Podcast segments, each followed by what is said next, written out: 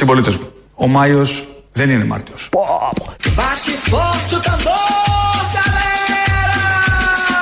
Και πρωταγωνιστές έγιναν αθόρυβοι άνθρωποι που με τις πράξεις τους όμως έγιναν ηχηρά παραδείγματα για όλους.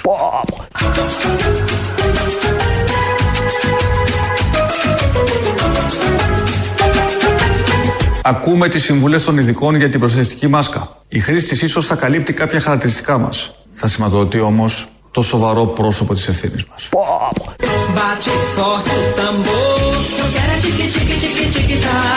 Όποιος λοιπόν σε λίγο θα κλείνει πίσω του την πόρτα του σπιτιού ταυτόχρονα θα ανοίγει την πόρτα της ευθύνης.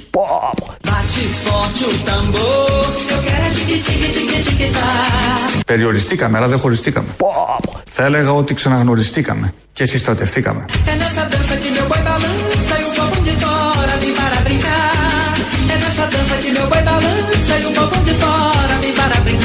Ο Μάιος δεν είναι Μάρτιος. Ποίημα, ποίημα. Μερικά αποσπάσματα από το χθεσινό διάγγελμα. Ε, τους έχει βαρέσει ο κορονοϊός στο κεφάλι και στο Μαξίμου, πέρα από τις οδηγίες. Έχουν αρχίσει και παίζουν λογοτεχνικά. Δεν είναι αυτό λογοτεχνία, είναι φω λογοτεχνία.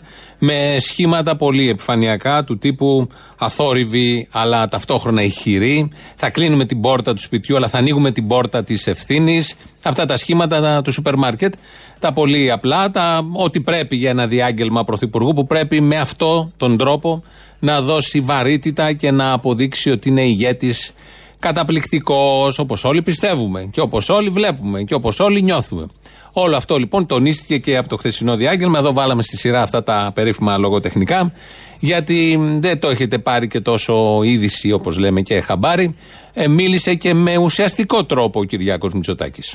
Συμπολίτες μου, ασφαλώς στον καιρό που έρχεται καρδοκούν δυσκολίες. Την πηδήξατε, θα το ξαναπώ. Την πηδήξατε; Συμπολίτε μου, την πηδήξατε, θα το ξαναπώ. Την πηδήξατε; Σε ευχαριστώ Βανεγέρο.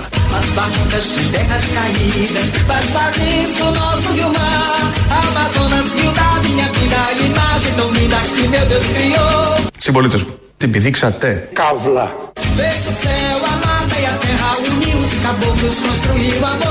Θα το ξαναπώ. Την πηδήξατε.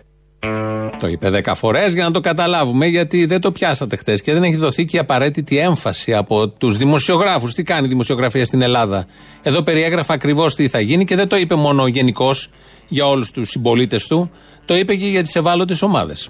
Συμπολίτες μου, εδώ και μήνες ακολουθώντας τις συμβουλές των ειδικών. Πηδήξαμε τους ευάλωτους συμπολίτες μας.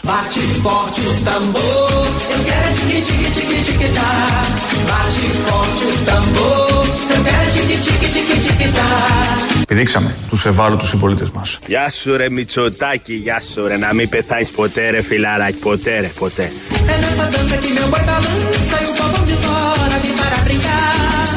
Σκατά να πιάνεις χρυσάφ να γίνεται ρε μαλάκανε. Συμπολίτες μου, εδώ και μήνες πηδήξαμε τους ευάλωτους συμπολίτες μας. Πάντα όμως με ραντεβού. Άμα είναι με ραντεβού, αλλάζει όλο. Όπως έχετε καταλάβει, είναι με ραντεβού για να μην υπάρχει ο συνοστισμό, ο συγχρονισμός. Αυτό είναι το θέμα. Δεν είναι η πράξη που μόλις μας ανήγγειλε εδώ ο Πρωθυπουργός μας, αλλά είναι το ραντεβού και ο συγχρονισμός. Πρέπει να τηρούνται μέτρα ασφαλείας. Να γίνονται όλα, όλα να γίνονται, εκτός από το να είναι οικογένεια στα αυτοκίνητα, ενώ μπορεί να είναι στο σπίτι. Όλα τα άλλα μπορεί και να, το να βγαίνεις μετά τις 12 το βράδυ, σύμφωνα με τα καινούρια. Δεν μπορείς, λέει, μετά τις 12 το βράδυ στι 6 το πρωί να είναι έξω ο κόσμος, ενώ μπορεί να είναι στις 6 το απόγευμα, στις 2 το μεσημέρι, στις 8 το βραδάκι, στις 11 το βράδυ. Μετά τις 12 δεν μπορεί να είναι, γιατί όπως όλοι γνωρίζουμε, ο συγκεκριμένος ιός με το που θα αλλάξει η ώρα, μετά τα μεσάνυχτα, σαν τους Δράκουλες, βγαίνει και πηγαίνει πάνω στους ανθρώπους. Αυτά με τους Μητσοτάκηδες. Μητσοτάκηδες πληθυντικός. Οπότε, τι είναι οι Μητσοτάκηδες, έρχεται τώρα η απάντηση σε αυτό το ερώτημα που δεν είχε τεθεί, αλλά το θέσαμε για να ακολουθήσει το επόμενο ηχητικό. Έρχεται η απάντηση από τον Βασίλη Λεβέντη. Πιστεύω ότι ο λαός έχει αρχίσει και αντιλαμβάνεται ότι οι Μητσοτάκηδες είναι πάντα μετανόητοι και ίδιοι. Είναι οι παλιοί αποστάτες, οι προδότες του Γεωργιού Παπανδρέου. Δεν αλλάζουν οι Μητσοτάκηδες. Θα μου πεις αυτός είναι γιος. Γιατί είναι αυτό ο γιος για τις αμαρτίες του πατέρα. Γιατί σόι πάει το βασίλειο.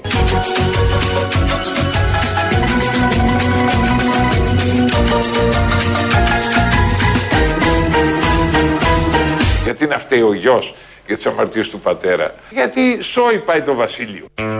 Ατράνταχτο επιχείρημα.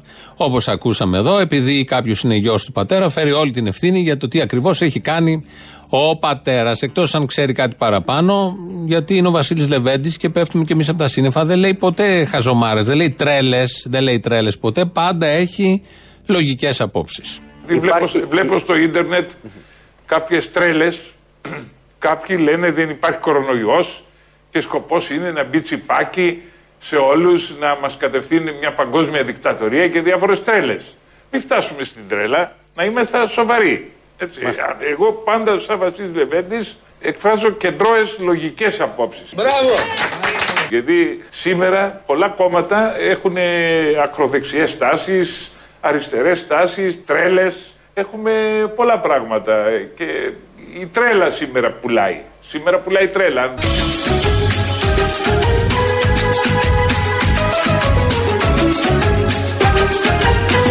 Εγώ πάντα σαν Βασίλης Λεβέντης εκφράζω κεντρώες λογικές απόψεις. Το είπε. Το είπε ο άνθρωπος μια χαρά. Πάντα εκφράζει κεντρώες και κυρίως λογικές απόψεις. Νομίζω σε αυτό συμφωνούμε όλοι. Σε αντίθεση με όλους τους άλλους που εκφράζουν τρέλες και λένε τρέλες. Και ζήτησε ο Βασίλης Λεβέντης με το ηχητικό που ακούσαμε, είναι από μια συνέντευξη που έδωσε σε μικρό κανάλι, ζήτησε να είμαστε σοβαροί.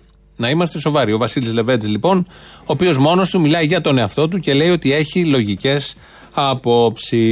Μια λογική άποψη θα ακούσουμε τώρα, ανήκει στην Τώρα Μπακογιάννη. Ο ελληνικός λαός τον εμπιστεύεται και τον εμπιστεύεται αυτή τη στιγμή στην κυριολεξία να διαχειριστεί τη μεγαλύτερη κρίση, οικονομική κρίση, η οποία ενδεχομένως θα, θα πέσει πάνω στα κεφάλια μας.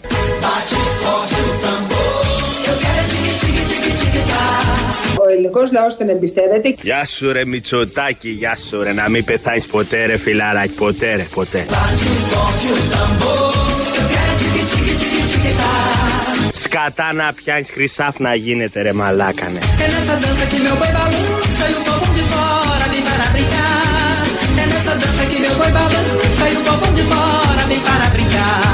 η οποία ενδεχομένως θα, θα πέσει πάνω στα κεφάλια μας. Έπεσε.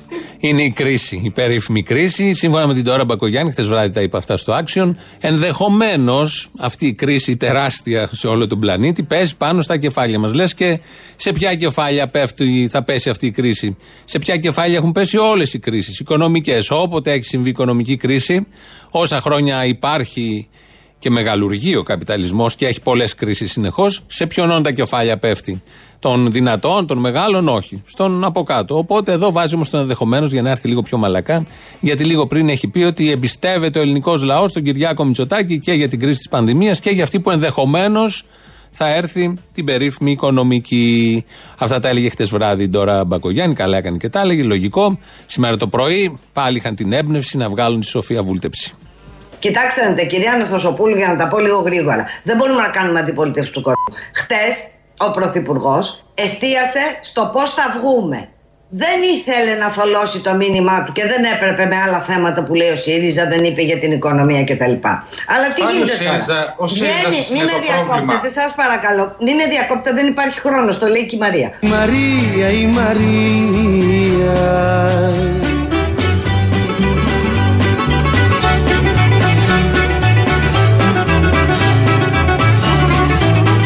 Μην με διακόπτετε, δεν υπάρχει χρόνος. Το λέει και η Μαρία. Μαρία, η Μαρία.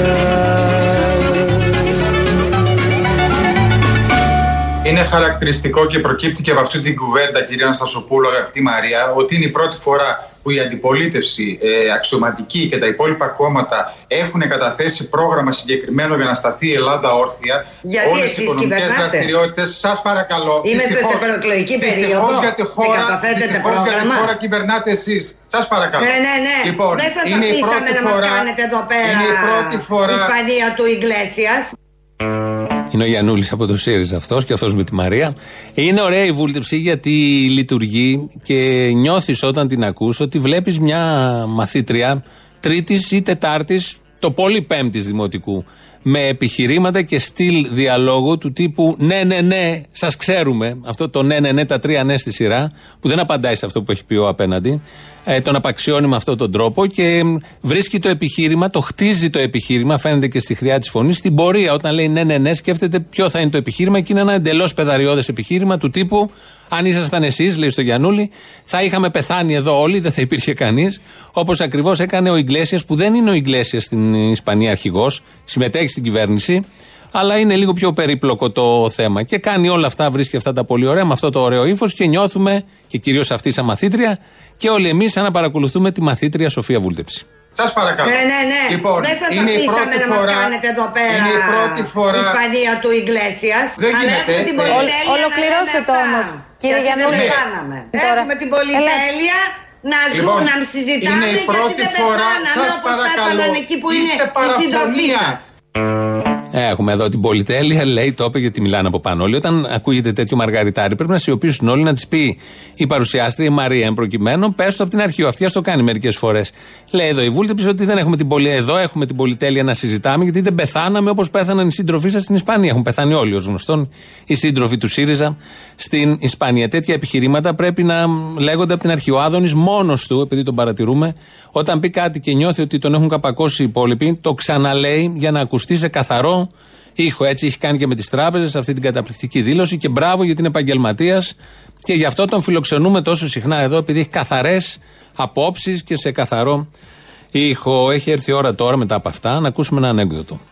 Κανείς δεν αρνείται ότι μετά τον κορονοϊό η κρίση θα είναι βαθιά και παγκόσμια. Και καθώς η πανδημία χτύπησε όλους, όλοι θα πρέπει να σηκώσουν και τα βάρη των συνοποιών της. Με τρόπο όμως δίκαιο. όλοι θα πρέπει να σηκώσουν και τα βάρη των συνοποιών της. Με τρόπο όμως δίκιο. Πολύ καλό. Το άλλο με το το, το ξέρετε. Τηρούμε τους κανόνες. Δεν τους τηρούμε. Τηρούμε τους κανόνες. Δεν τους τηρούμε. Τόσο απλά. Αυτός είναι ο Χαρδαλιάς, θα το βρούμε και σε λίγο. Ακούσαμε λοιπόν από τον Κυριάκο Μητσοτάκη, δεν ήταν μονταρισμένο, έτσι ακριβώς όπως το είπε στο χθεσινό διάγγελμα, ότι τα βάρη που έρχονται, η οικονομική κρίση που έχει ήδη ξεκινήσει και δεν ξέρει κανείς το μέγεθός της, ε, θα μ, μοιραστούν αυτά τα βάρη δίκαια σε όλους. Αυτό, αυτό είναι το ανέκδοτο. Ξέρουμε όλοι πολύ καλά τι σημαίνει.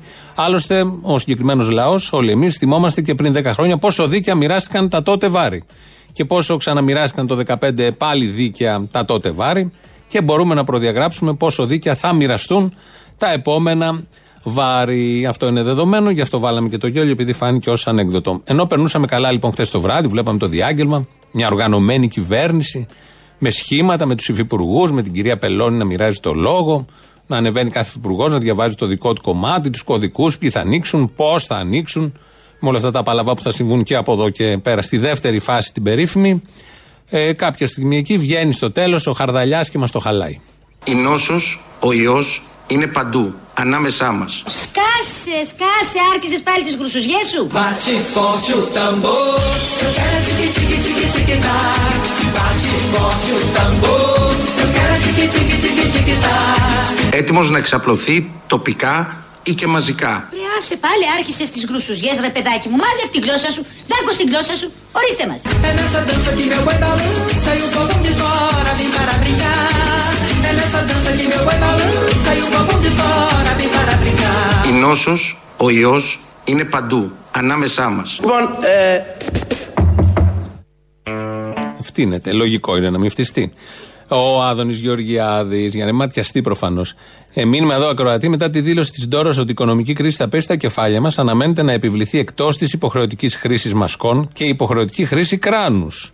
Πολύ πιθανό και να το δούμε και αυτό, να βλέπουμε το χαρδαλιά, να το συνεχίσουμε αυτό και όταν τελειώσουμε με τον κορονοϊό, όταν και όποτε, να βγαίνει ο Τσιόδρας για την ψυχική πια υγεία των πολιτών και ο Χαρδαλιάς να ανακοινώνει τα μέτρα και να λέει ότι η οικονομική κρίση είναι παντού και πρέπει να περικοπούν μισθοί, πρέπει να κλείσουν καταστήματα, πρέπει να περικοπούν συντάξεις, γιατί δεν βγαίνουμε αλλιώς. Αυτό ξεκινήσαμε και μας εμπνέει όλους και το θέλουμε γιατί θεωρούμε ότι αυτό είναι υπεύθυνη κυβέρνηση, επιτελικό κράτος και άριστη. Α το κάνουμε και στην ενδεχομένως κρίση όταν θα έρθει και θα είναι και η μεγαλύτερη όπως είπα, αλλά ενδεχομένως να είναι η μεγαλύτερη. Πάντα σύμφωνα με την Τώρα Μπαγκογιάννη που μόλις ακούσαμε. Το διάγγελμα λοιπόν του Κυριάκου, μια σύντομη επανάληψη, επειδή μ, είμαστε υποχρεωμένοι όλα τα μέσα ενημέρωσης να ενημερώσουμε τον κόσμο για το τι ακριβώς θα συμβεί.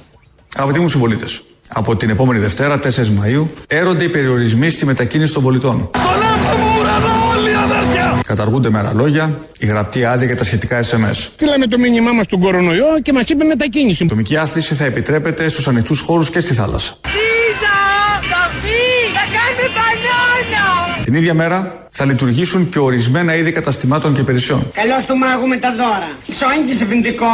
Αναφέρω ενδεικτικά βιβλιοπολία, Όλα αυτά μαζί με 30 ευρώ φορτώστε! Προλάβατε!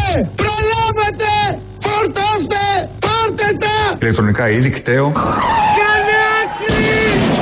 και καταστήματα αθλητικών ειδών. Να κάνουμε πούσας, να κάνουμε πούσας, να κάνουμε και τέλειο κορμί. Όπως και τα κομμωτήρια, Είναι κάτι μαλλιάδες άπλητοι εκεί με κάτι τούφες, κάτι τατουάζ, κάτι περίεργα. το υπόλοιπο λιανεμπόριο θα επανεκκινήσει τη Δευτέρα 11 Μαου Για να ξεχυθείτε στα μαγαζιά και να βρείτε κολάν, skinny jeans, δερμάτινα παντελόνια, φορέματα, φούστες. Ό,τι κάνει τα πόδια σας να φαίνονται υπέροχα, καταπληκτικά. Επιτρέψτε με εδώ μια αναφορά στην Εκκλησία. Οι εκκλησίες θα είναι ανοιχτές για ατομική λατρεία. Καβάλα πάνε στην εκκλησιά, καβάλα προσκυνάνε. Και από την Κυριακή 17 Μαου, οι πιστοί θα μπορούν να συμμετέχουν και στη θεία λειτουργία και τις υπόλοιπες ακολουθίες. Και εμένα μου έχει λύσει πάρα πολύ μια θεία λειτουργία να την ευχαριστηθώ. Στην εκπαίδευση, τα μαθήματα της Τρίτης Λυκείου θα αρχίσουν ξανά στις 11 Μαου. Ανοίγουν τα σχολεία, αδείο τεμπελιά. Μια εβδομάδα μετά θα ακολουθήσουν οι υπόλοιπες τάξεις του Λυκείου αλλά και του Γυμνάσιου. Τους μαθητές, Την 1η Ιουνίου ξεκινά και η δραστηριότητα στον τομέα της εστίασης. Πάμε στον Άδωνη για καφέ. Την ίδια μέρα θα ανοίξουν τα ξενοδοχεία 12 μήνε λειτουργία. Είναι απίθανο ωστόσο να επιτραπούν μέσα στο καλοκαίρι οι μεγάλες συναθρήσεις όπως φεστιβάλ, συναυλίες ή αθλητικά γεγονότα με θέατε. Επιστρέφουμε, αλλά προσέχουμε. Προσοχή στο γορί. Μένουμε ασφαλείς. Μαύρα κοράκια με νύχια γαμψά. Εγώ σας τα είπα και νύπτω τα σχήρες μου. Και στο τέλος, βέβαια, ο Παπαδόπουλος, ενώ πλένει τα χέρια, με το νερό της βρύσης να ακούγεται.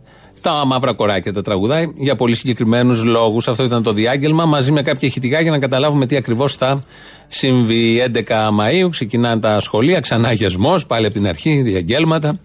Θα κλείσουν σε 10 μέρες μετά, θα ξανανοίξουν το Σεπτέμβριο, ξανά αγιασμός για να κλείσουν πάλι σε 10 μέρες. Θα συνεχιστεί κάπως έτσι, κάνα 2-3 χρόνια, θα περάσουν πολύ όμορφα τα παιδιά και θα μάθουν γράμματα.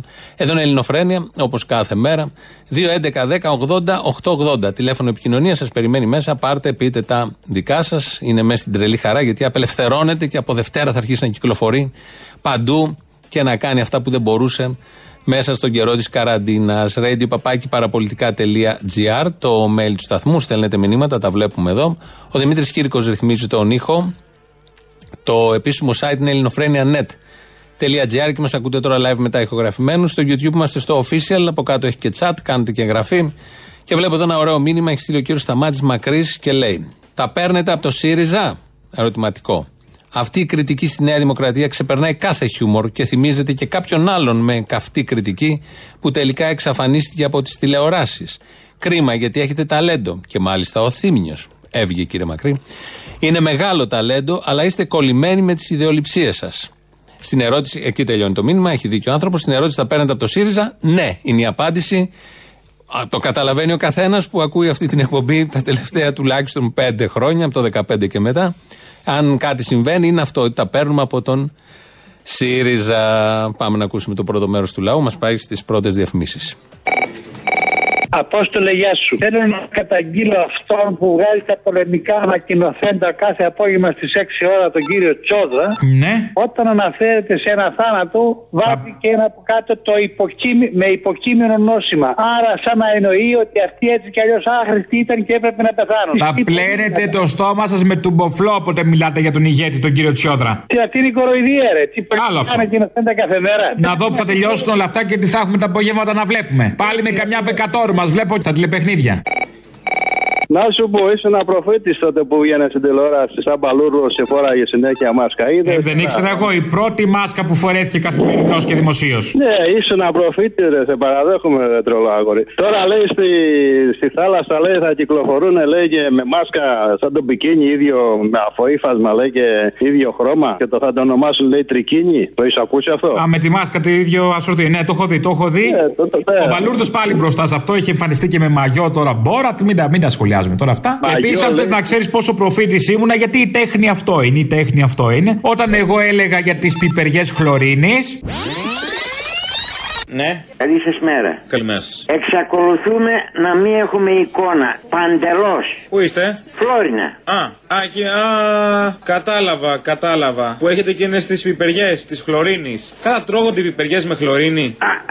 Ευτυχώς αυτές τις ξέρετε. Δεν ξέρετε όμως ότι έχουμε πρόβλημα. Το πρόβλημα δεν το ξέρουμε, αλλά είναι δυνατόν να φας πιπεριά με χλωρίνη; Είναι. Τι είναι και δεν σε πιάνει το μέσα σου, δεν καίγεται το μέσα σου, κάνει; Κάνει να καταπιείς χλωρίνη; Ποιος σας είπε ότι έχουν χλωρίνη; Πιπεριές χλωρίνης δεν λέγονται; Ναι. Ε, πώς θα τις φας; Πώς θα τις φας; Όπως τις τρώμε εμείς. Με τη χλωρίνη; Γι' αυτό δεν πιάνετε σκάι. Έχει χαζέψει το μυαλό, έχουν καεί τα κεφαλικά κύτταρα. Χλωρίνη, χλωρίνη, χλωρίνη. Ποια χλωρίνη, ρε; Βάζουμε εμείς τις πιπεριές χλωρίνη. Μα δεν είναι πιπεριές χλωρίνης. Τώρα μου φαίνεται κα- κάντε, μάλλον κάντε τον έξυπνο. Γιατί αλλιώς λέγονται πιπεριές; Έχουμε να πούμε τίποτα άλλο. Τι άλλο; Ε, μπορούμε να πούμε για τις μπάμιες με το ακουαφόρτε.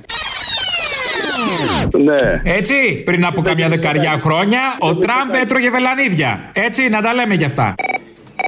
Με τι κομμουνιστές έχουμε μπλέξει και- εκεί στην κυβέρνηση, ρε φίλε; Δεν ξέρω, δεν ξέρω. Καταργήσανε το Πάσχα, καταργήσανε τις παρελάσεις. Τώρα λέει την Πρωτομαγιά θα την κάνουν 9 του μήνα να τη γιορτάζουμε μαζί με την εργατική τάξη, με την, εργα- με την νίκη των ε, λαών. Ενάντια ενάντια στο φασισμό. φασισμό. Ναι. Θα το γιορτάζουμε μαζί. Εμένα η αγωνία μου η μεγάλη είναι τι θα γίνει με το Gay Pride. Αυτό είναι κατάρα για αυτούς. Να έχουν τελειώσει τα πάντα μέχρι τότε και να γίνει το Gay Pride κανονικά. Να έχουν ακυρωθεί όλες οι Λέω, άλλες παρελάσεις. Το είπα και χθες. Η φάση είναι ότι τώρα θα ανοίξουν τα τζαμιά, θα κάνουν ραμαζάνι, επειδή θέλει η Εκκλησία να ανοίξουν ναοί και θα γίνει της πουτίνα.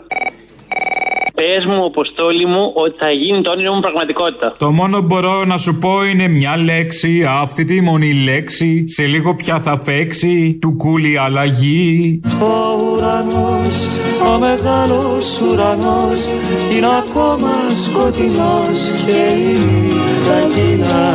Το γουρλό το μάτι θα παίξει. Να σε δω, αγόρι μου, με την παράσταση το πίτσε μπλε πάνω σε φορτηγό και τι στον κόσμο, ρε. Έρχεται, έρχεται. Πίτσε μπλε σε κάθε γειτονιά. Πες τα, ε, κάνε ένα promotion. Με την πίτσα στο χέρι ξεφτυλιζόμαστε σαν τις αρκούδες σε όλες τις γειτονιές παντού. Έτσι θα πάρει η οικονομία μπροστά. Οι προτάσεις υπάρχουν. Εσείς οι αριστεροί κοντόθαλμοι δεν τα βλέπετε αυτά. Ναι, αυτό ναι.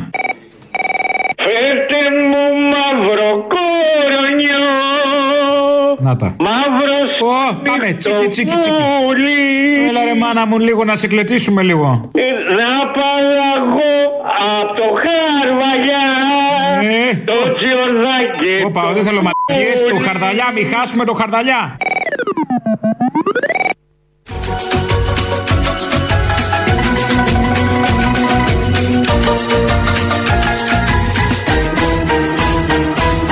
Συμπολίτες μου, ασφαλώς στον καιρό που έρχεται καραδοκούν δυσκολίες. Την πηδήξατε. Θα το ξαναπώ. Την πηδήξατε.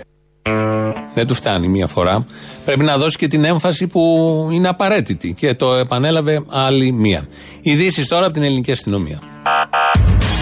Είναι η αστυνομική τίτλη των ειδήσεων σε ένα λεπτό. Στο μικρόφωνο ο Μπαλούρδος, δημοσιογράφος Μάρκος. Μετά τα 11 εκατομμύρια που δόθηκαν στα κανάλια για την προώθηση της καμπάνιας «Μένουμε σπίτι» προκειμένου να πιστεί ο κόσμος, η νέα καμπάνια με τίτλο «Μένουμε ασφαλείς» αναμένεται να επιδοτηθεί με 20 εκατομμύρια ευρώ. Σύμφωνα με πληροφορίες, η τρίτη καμπάνια θα επιδοτηθεί με 35 εκατομμύρια και θα έχει τίτλο «Μένουμε φτωχοί».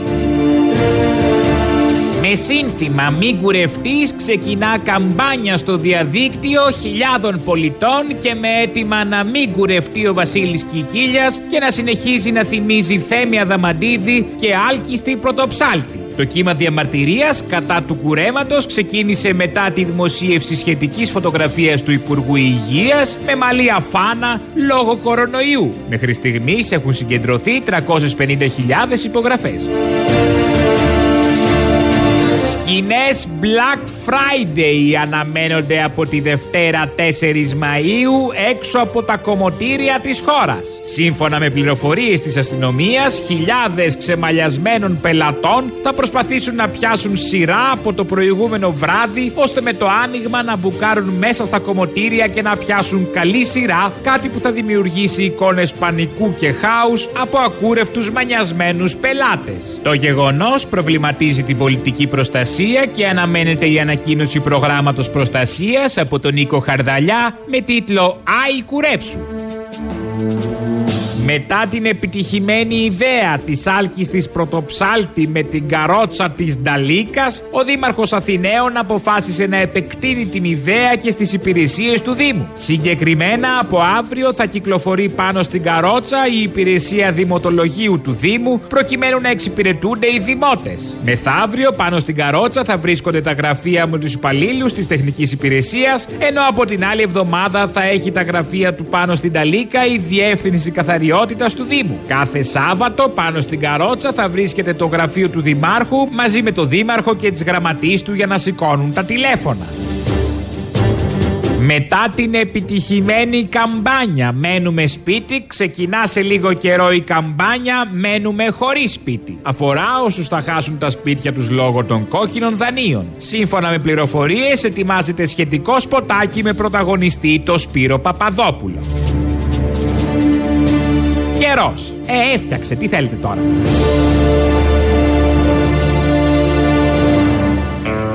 Αυτές ήταν οι ειδήσεις από την ελληνική αστυνομία.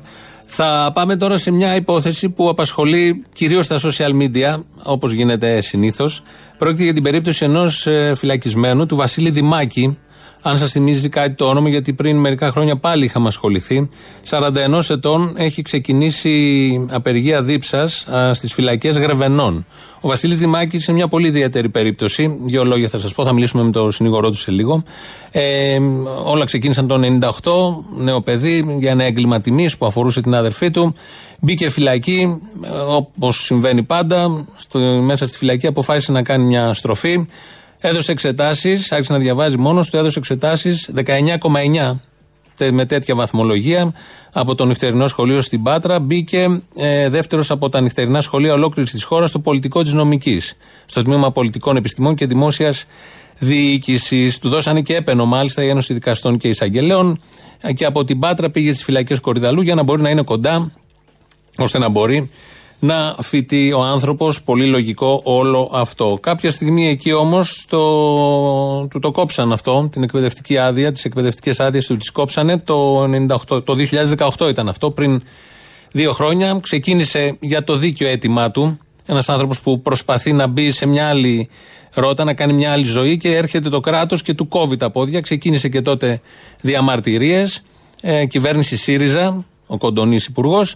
Ε, εν πάση περιπτώσει, του το λύσανε το θέμα. Περνούσε τα μαθήματα, 25 στα 25 μαθήματα. Πήρε και υποτροφία από το Ίδρυμα Κρατικών Υποτροφιών και όλα πήγαιναν κανονικά. Όμως ε, ήρθε ο κορονοϊός και στη φυλακή ο Βασίλης Δημάκης, ένας άνθρωπος που έχει κάνει όλη αυτή την προσπάθεια, ε, πρωτοστάτησε στο αίτημα υγειονομικής προστασίας των φυλακισμένων και έθεσε τα αιτήματά του και στην γραμματέα της αντιεγκληματικής πολιτικής, την κυρία Σοφία Νικολάου. Τη Μεγάλη Παρασκευή το βράδυ μπήκανε μέσα άνδρες στον ΕΚΑΜ, στο κελί του και τον μετέφεραν βία. Τον πήραν από εκεί και τον πήγαν στα Γρεβενά. Και από εκεί και πέρα, χωρίς να υπάρχει κάποια λογική εξήγηση σε όλα αυτά, έχει ξεκινήσει η απεργία πείνας, δίψας.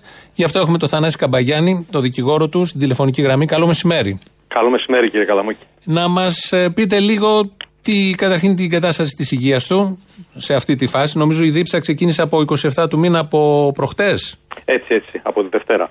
Και πώς είναι η κατάσταση της υγείας του, γιατί το κάνει όλο αυτό και πώς θα εξελιχθεί.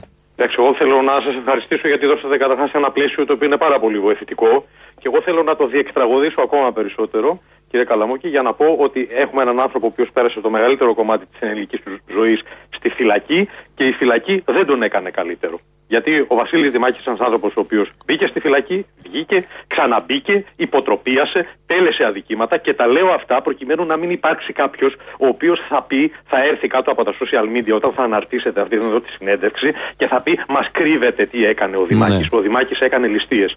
Ο Δημάκης τιμωρείται για αυτά τα οποία έπραξε, τα αδικήματα τα οποία έπραξε.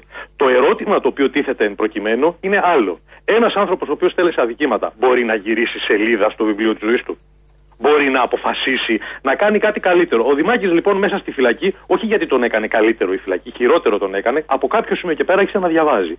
Ναι. Ανακάλυψε τα βιβλία. Ανακάλυψε το τι σημαίνει ότι μπορείς να διαβάσεις, μπορείς να μορφωθείς, μπορείς να γίνεις καλύτερος. Και πραγματικά έχει την προοπτική να βγει έξω από τη φυλακή αυτός ο άνθρωπος, γιατί σε κάποια χρόνια θα αποφυλακιστεί και να γίνει ένας καλύτερος άνθρωπος. Ένας επιστήμονας. Το λένε οι καθηγητές του. Ναι. Οι οποίοι πλέον μετά την εμπειρία που είχαν τα δύο χρόνια που κέρδισε και πηγαίνει με το βραχιολάκι με την ηλεκτρονική επιτήρηση στο πανεπιστήμιο, στο πολιτικό της νομικής, λένε ότι είναι ένας εξαίρετος φοιτητής. Και σας το λέω Κύριε Καλαμούκη, ότι εγώ δεν επικοινώνησα μαζί τους. Μόνοι τους έχουν Ναι, ναι, στέψει ναι, ναι. πάρα πολλοί καθηγητές Τα έχω δει και εγώ, ναι. στο διαδίκτυο δηλώσεις σε σχέση με το Δημάκη χωρίς να τους το έχουν Μα και οι στήσει. βαθμοί του, τα Το άριστα, συνειδητό. όλα αυτά αποδεικνύουν αυτό ακριβώς. Όχι μόνο αυτό. Ότι δεν το κάνει διεκπαιρεωτικά, το Έγινε πιστεύει και. προφανώς, προφανώς. Και εγώ δεν θέλω να πω, ε, ε, ε, κύριε Καλαμούκη, ότι προκειμένου κάποιος κρατούμενος να έχει τα δικαιώματά του πρέπει να περνάει και τα 25 από τα 25 μαθήματα που Αλλά έχει αυτός δώσει. τα πέρασε όμως. Δεν το, αλλά αυτός τα πέρασε. Και αν αυτή είναι η αντιμετώπιση που έχει η ένωμη τάξη απέναντι σε έναν τέτοιον φοιτητή, ε, διάολε. Ναι. Σήμερα, τώρα, πριν από λίγο, πριν ξεκινήσουμε τη συνέντευξή μας, βγήκε το Διοικητικό Συμβούλιο του Ιδρύματος Κρατικών Υποτροφιών, του ΙΚΙ. Ναι. Όλοι το ξέρουμε αυτό. Αν έχουμε περάσει και από τα πανεπιστήμια, πόσοι και πόσοι δεν έχουμε πάρει. Εγώ, εγώ, εγώ δεν την πήρα ποτέ την υποτροφία Ναι. του ΙΚΙ. Δίνεται έτσι στους πολύ καλούς φοιτητές. Λοιπόν, ο Δημάκης είναι υπότροφος του ΙΚΙ. Και βγαίνει το Διοικητικό Συμβούλιο του ΙΚΙ σύσσωμο από τον πρόεδρό του μέχρι όλα τα τακτικά και τα αναπληρωματικά μέλη. Και ξέρετε τι λέει; Απαντάει στο Υπουργείο το οποίο βγήκε χθες και είπε και τι έγινε. Α συνεχίσει εξ αποστάσεως την εκπαίδευσή του ο Δημάκης από τα Γρεβενά. Και βγαίνει και λέει ότι θα την χάσει την υποτροφία του. Θα χάσει Ναι. την υποτροφία του οίκη Γιατί άμα έχει δεν είναι. προπόθεση φυσική παρουσία. Προϋπόθεση είναι η φυσική παρουσία ανεξάρτητα, λέει το οίκη, αν ο ίδιος ευθύνεται ή όχι. Το... Και, και, και βγαίνει Ναι. και το λέει για να στηρίξει το αίτημα. Και είναι προς τιμήν τους των Και καθηγητών. καλά κάνουν. Το... Που βγαίνουν και λένε ότι για να έχει αυτό το ευεργέτημα πρέπει να συνεχίσει να είναι και, και στηρίζουν το, το αίτημά του για την επαναμεταγωγή. Η υγεία του, για να μην το αφήσω αναπάντητο Ναι. αυτό, χειροτερεύει ραδέα. Χειροτερεύει γρηγορότερα από ό,τι έγινε το 2018. Γιατί, γιατί είναι επιβαρημένη, γιατί είναι η δεύτερη απεργία πείνας και δίψας που δεν ήθελε να την κάνει, κύριε Καλαμούκη. Δεν ήθελε. Προφανώς είναι ένας δεν είναι- κρατούμενος ο οποίος δεν δεν, είναι θέλει κάτι να είναι εύκολο. στα πότα της δημοσιότητας. Το αίτημα είναι τώρα να, ε, να ξαναγυρίσει τον Κορυδαλό για να έχει φυσική παρουσία στο, το στο αίτημα Πανεπιστήμιο. Είναι, το αίτημα είναι αυτό το οποίο είχε κερδίσει το 2018. Να γυρίσει και να, είναι, και να είναι εδώ. Να είναι εδώ προκειμένου να μπορεί να παρακολουθεί, να εξετάζεται, να είναι κοντά στα συγγράμματά του και στα βιβλία του, τα οποία αυτή τη στιγμή είναι σε καραντίνα στο πειθαρχείο των Γραβενών. Εκεί, α, α, α, αυτή είναι η κατάστασή του αυτή τη στιγμή. Και απέναντι σε αυτό το αίτημα, απέναντι στους καθηγητές του, οι οποίοι λένε ότι τον γνωρίσαμε τον Δημάκη. Ήρθε στο αμφιθέατρο, μας μίλησε, του μιλήσαμε. Έγινε κομμάτι της πανεπιστημιακής μας κοινότητας. Τι αντιτάσσει το Υπουργείο, γιατί αυτό είναι η φυσιολογική ερώτηση. Με τι, τι διάολο λένε αυτοί οι άνθρωποι; Λοιπόν, έβγαλε χθες μια ανακοίνωση του Υπουργείου, μας, αρνείται να μας δει Ναι. η Γενική Γραμματέας Αντικλιματικής Πολιτικής. Από Παρασκευή έχουμε ζητήσει, πήγαμε και χθες, δεν μας λέει. Και βγάλανε μια ανακοίνωση που λέει ότι είναι για την ομαλή λειτουργία των φυλακών και λόγω κορονοϊού. Ναι. Βρήκαμε δηλαδή τον κορονοϊό αυτή τη στιγμή. Αυτή Έχουμε είναι και βρει η δικαιω- επίσημη αιτιολογία της μετάθεσής του από τον Κορυδαλό στα Γρεβενά. Έτσι. Ότι Δεν είναι. το κάναν η- και σε άλλους κρατούμενους αυτό. Όχι. Είναι η μοναδική μεταγωγή η οποία έγινε. Για να Δηλαδή καταλάβετε. από τους κύριε Καλαμούκη, χιλιάδες, από τους χιλιάδες έγκλειστους στον Κορυδαλό, ο Δημάκης θα, διέδιδε το, θα μετέδιδε τον ιό. Ή, ή λοιπόν ο Δημάκης έχει κορονοϊό Ναι, και δεν μας το λένε. και, και δεν μας το λένε. Και που τον και πήγανε πάλι για θα να μην μπορούσε να κολλήσει τους απομονωθεί άλλους. κάπου κοντά, δεν χρειαζόταν στα Γρεβενά. Ή όλοι οι άλλοι έχουν κορονοϊό Και σώζουν το Δημάκη. και σώζουν τον Δημάκη. Δηλαδή μιλάμε για, Ναι. μιλάμε για φεδρά πράγματα. Ε, Προφανώς είναι Μιλά, φεδρά. όλα μιλάμε αυτά. για γελία πράγματα. Ποια είναι, για να, για- γιατί τώρα Τα έχουμε πει αυτά και αναρωτιέται ένας κόσμος. Και καλά, ρε παιδιά, γιατί τον πήρανε. Λοιπόν, αυτός εκπροσώπησε ο Δημάκης ως ο γραμματιζούμενος των κρατούμενων, γιατί οι κρατούμενοι τον θεωρούν γραμματιζούμενο. Γιατί όταν έχεις μέσα στις φυλακές έναν άνθρωπο ο οποίος ε, ο οποίος Είναι είναι, στο αριστούχος. πολιτικό της νομικής και είναι υπότροφος. Αριστούχος και Και, και υπότροφος. έχει διαβάσει για τη συνταγματική ιστορία και για τους θεσμούς και για τα δικαιώματα. Τον βάζει και μιλάει. Και τον βάλαν και μίλησε. Και Καλύτερη μίλησε σαν- εκπροσώπηση δεν θα μπορούσαν να είχαν η έγκληση στον Κορυδαλό πάντως. δηλαδή, μίλησες σαν ανώτατο εκπρόσωπος. επίπεδο, ναι. Ακριβώς, μίλησες σαν εκπρόσωπος. Και αυτό δεν άρεσε στην πολιτική ηγεσία; Έτσι. έτσι. Δεν άρεσε, για- δεν άρεσε και γι' αυτό το λόγο, για να μην υπάρχει καμία αμφιβολία στον κόσμο ο οποίος μας ακούει και εμένα με ενδιαφέρουν οι καλόπιστες αντιρρήσεις στην απόφαση της μεταγωγής, δεν υπάρχει κάποια αναφορά ότι ο συγκεκριμένος τέλεσε ένα αδίκημα. Ή τέλεσε ένα πειθαρχικό παράπτωμα. Να το καταλάβαινα, να έλεγα ότι κάτι έκανε. Όχι. Υπάρχει μια αόριστη αναφορά που λέει ότι κατόπιν αξιόπιστων πληροφοριών για λόγους δημόσιας τάξης πρέπει να μεταχθεί. Προσέξτε τι καυκικό μυθιστόρημα είναι αυτό στο οποίο πρωταγωνιστεί ο Δημάκης αυτή τη στιγμή. Που μετάγεται για κάποιες αξιόπιστες πληροφορίες τις οποίες δεν τις γνωρίζει. Εγώ, σαν δικηγόρο του, δεν ξέρω ποιος τι έδωσε αυτές τις πληροφορίες. Ποιο είναι το περιεχόμενο τους. Δεν είναι δυνατόν αυτό το πράγμα να το αντικρούσουμε και επειδή είναι τόσο παράλογο, φτάσαμε να δικαιολογείται η μεταγωγή του λόγω κορονοϊού. Και ξέρετε τι έχει σταματήσει αυτή τη στιγμή στις φυλακές λόγω κορονοϊού, κύριε Καλαμούκη; Οι μεταγωγές. Ναι. Οι μεταγωγέ δεν γίνονται Η λόγω συγκεκριμένη κορονοϊού. έγινε. Η συγκεκριμένη Η έγινε. συγκεκριμένη έγινε και η δικαιολογητική της αιτία είναι ο Και κορονοϊό. μάλιστα μπήκανε Μεγάλη Παρασκευή το βράδυ μέσα οι άνδρες στον ΕΚΑΜ. Κάνε μεγάλη πέμπτη το βράδυ, Μεγάλη μπήκανε μέσα Πέμπτη. στο, στο κελί του και τον πήρανε. Όταν λέμε, όχι τον μετήγαν, τον απήγαν, τον πήραν στο ένα πόδι που φορούσε μια παντούφλα και στο άλλο ένα παπούτσι και τον πήρανε και τον, και τον στείλανε στα γραβένα.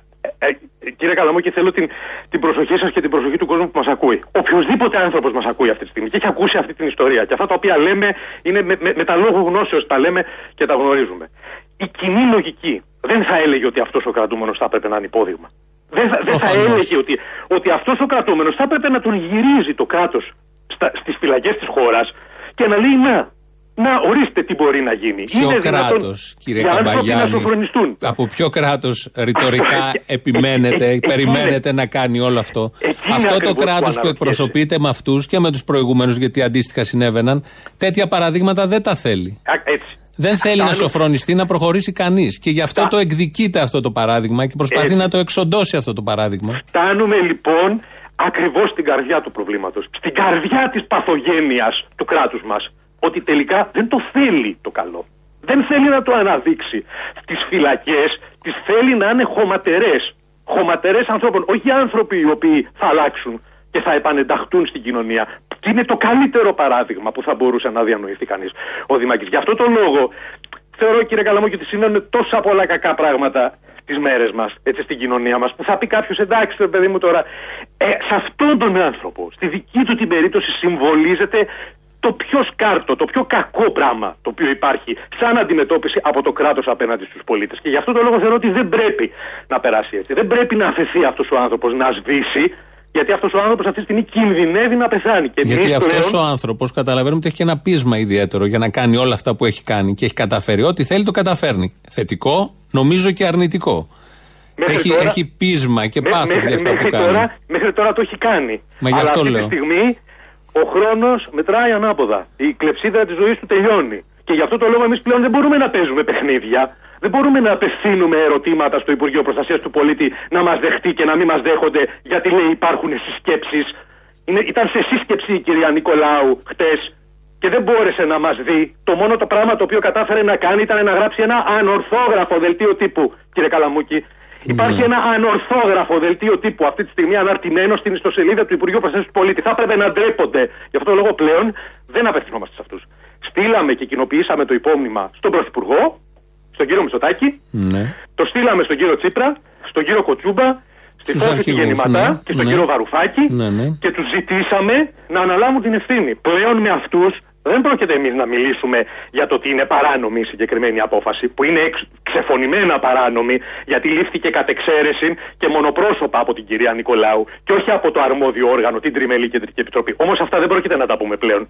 Ναι. Απευθυνόμενοι στον Πρωθυπουργό και στους πολιτικούς αρχηγούς. Εμείς πλέον απευθυνόμαστε στον ανθρωπισμό τους. Στον ανθρωπισμό τους. Είναι ένας νέος άνθρωπος 41 ετών. Που έχει κάνει πολλά και είναι όντως παράδειγμα. Νομίζω η δημοσιοποίηση του θέματος μπορεί να αλλάξει πολλά πράγματα. Το έχουμε δει με άλλες αφορμές και αιτίες Είμαι Ή- σίγουρος ότι μπορεί να εκεί γίνει. Σήμερα εντάσσεται πρέπει, και αυτή σήμερα μας η πρέπει να γίνει συζήτηση. πολύ θόρυβος.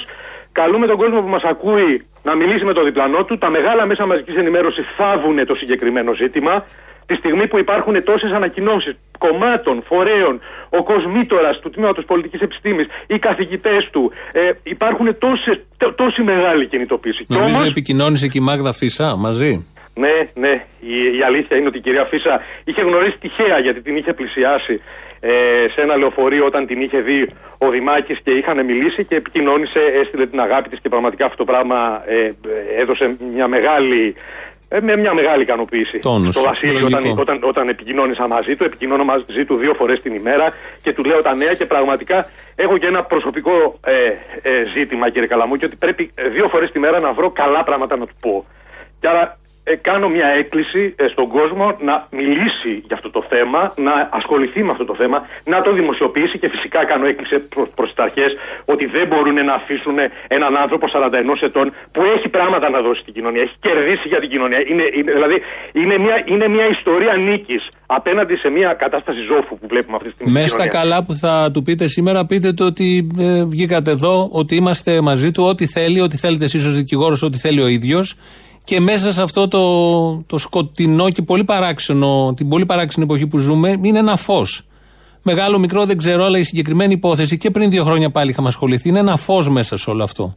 Λειτουργεί πολύ ωραία και αντιθετικά με αυτά που γίνονται και αντιθετικά και με τους αρίστους οι οποίοι δεν ξέρω τι έχουν καταφέρει στη ζωή τους, αλλά μπαίνει ο Δημάκης απέναντι που είναι αυτός που είναι και την προσπάθεια που έχει κάνει και είναι όλοι αυτοί οι άριστοι γραβατωμένοι που βλέπουμε κάθε μέρα που δεν έχουν ίχνος ψυχής, καρδιάς, συναισθήματος, εσωτερικού έτσι, εσωτερικής αναζήτησης. Θα το πείτε και αυτό ως θετικό.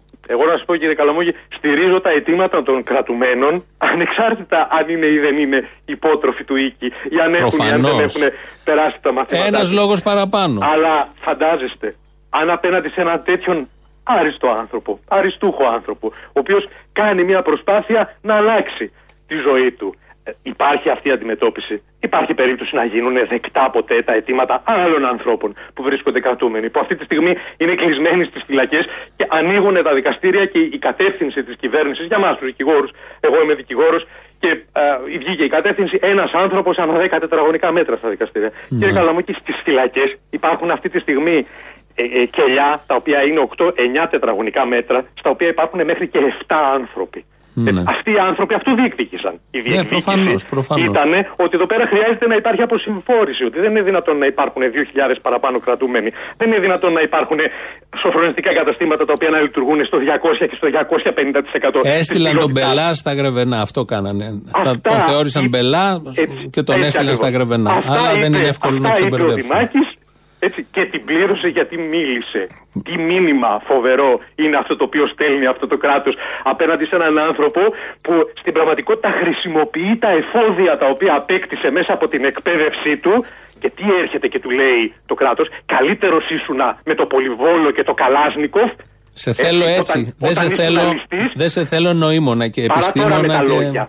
να Παρά τώρα με τα διεκδικείς. λόγια. Δεν σε θέλω να διεκδικείς καθόλου το Και δίκαιο. γι' αυτό τον λόγο η φράση την οποία είπε ο Βασίλης και έγραψε στην πρώτη του πολιτική δήλωση είναι ότι δεν θα σας κάνω τη χάρη να με ξανακάνετε αυτό το οποίο ήμουνα. Δεν θα ξαναγίνω Α αυτό κλείσουμε το με οποίο αυτό. ήμουνα. Ας κλείσουμε με αυτό. Είμαστε εδώ για οτιδήποτε χρειαστεί. Ευχαριστούμε πάρα πολύ. Να είστε καλά, ευχαριστούμε πάρα πολύ που πραγματικά δώσατε το χρόνο για αυτή την υπόθεση. Νομίζω άξιζε, άξιζε πραγματικά. Ο κύριος Θανάης Καμπαγιάννης, δικηγόρος και στη δίκη της Χρυσής Αυγής είναι και σε άλλες υποθέσεις προφανώς, αλλά και εδώ συνήγορος του Βασίλη Δημάκη. Έχουμε διαφημίσεις και συνεχίζουμε με τα υπόλοιπα.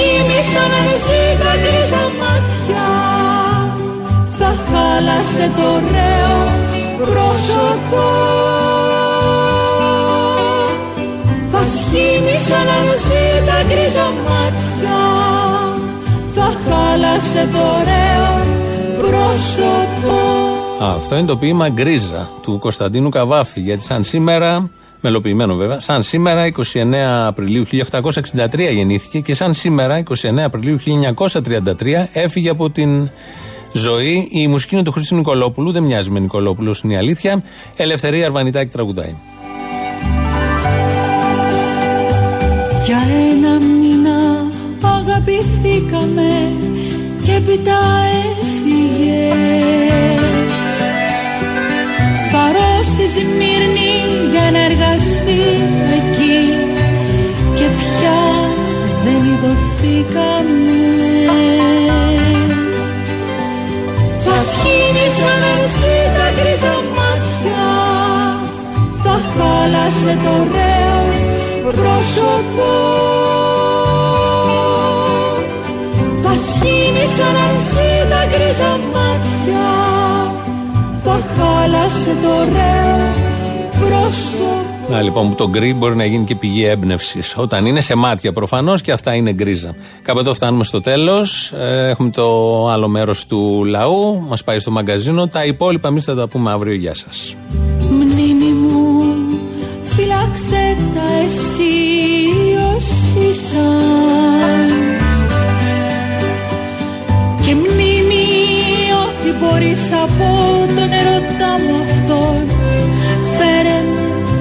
απόψε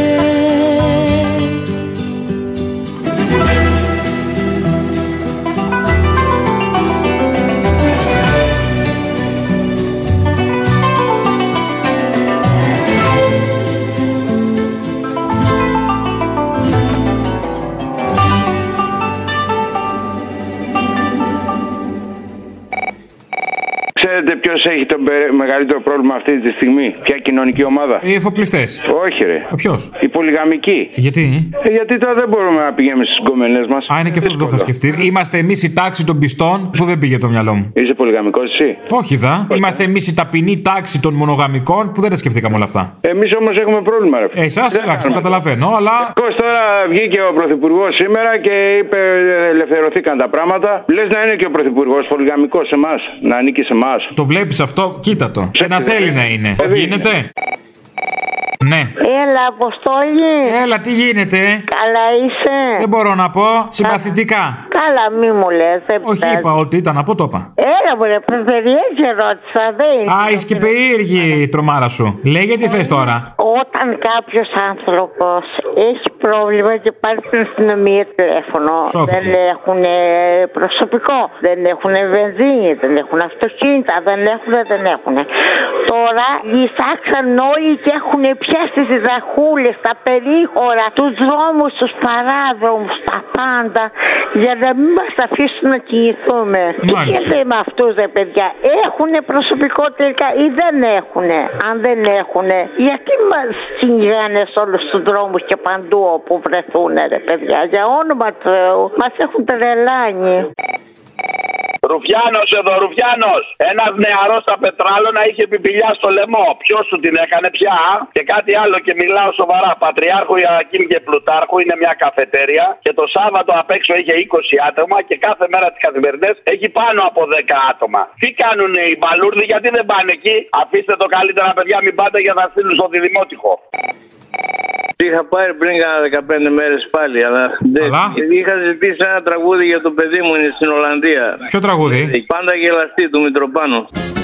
Της νύχτας η αμαρτωλή και της αυγής η μονή Θέλουν βάρη ζεϊμπέκικο και νευρικό τιμόνι Ε, στο είχα βάλει. Όχι, δεν το έβαλες. Στο είχα βάλει. Σε τόπους τριγυρίζουνε σβησμένους από το χαρτί για μια σταγόνα ουρανό για μια αγάπη σκάρτη έχεις χρόνο, βάλτε και βάλτε δώσ' του χαιρετίσματα. Είναι σε δύσκολη κατάσταση και στην Ολλανδία, δεν είναι όπως εδώ.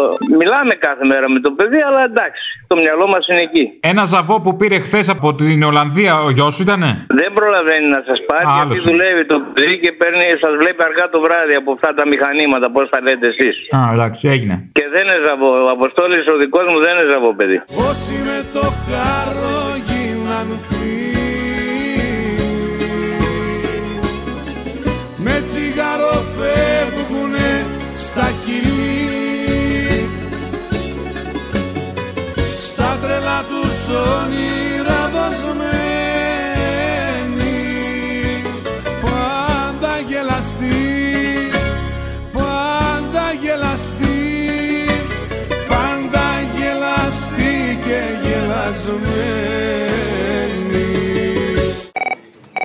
Απόστολε, πρώτη φορά σε παίρνω. Ναι. αλλά Σε, σε ακούω χρόνια. Γιώργο, σε Πολάρισα. Σε έχω, έχουμε βρεθεί και από κοντά όταν είχε έρθει πέρυσι. Και φέτος θα να έρθω, αλλά. Ναι, αλλά τι, τι χαρήκατε ότι μας κάνατε να πούμε. Ε, ε, Ντυθήκαμε, στολιστήκαμε, παρφυπαριστήκαμε και ήρθαμε να δούμε ο Μήλο Χριστός απ' έξω. Μας τα απαγόρεσαν, παιδάκι μου, ήταν ξεκίναγαν τα μέτρα τότε. Λοιπόν, είστε φοβεροί, καταπληκτικοί. Σας ακούω, σας χαίρομαι κάθε μέρα. Τι άλλο να πω τώρα, έχω και τράχη που να μιλάω. Έλα, μην τρέπεσαι, θα σε χαλαρώσω, δώσ' μου το χέρι σου.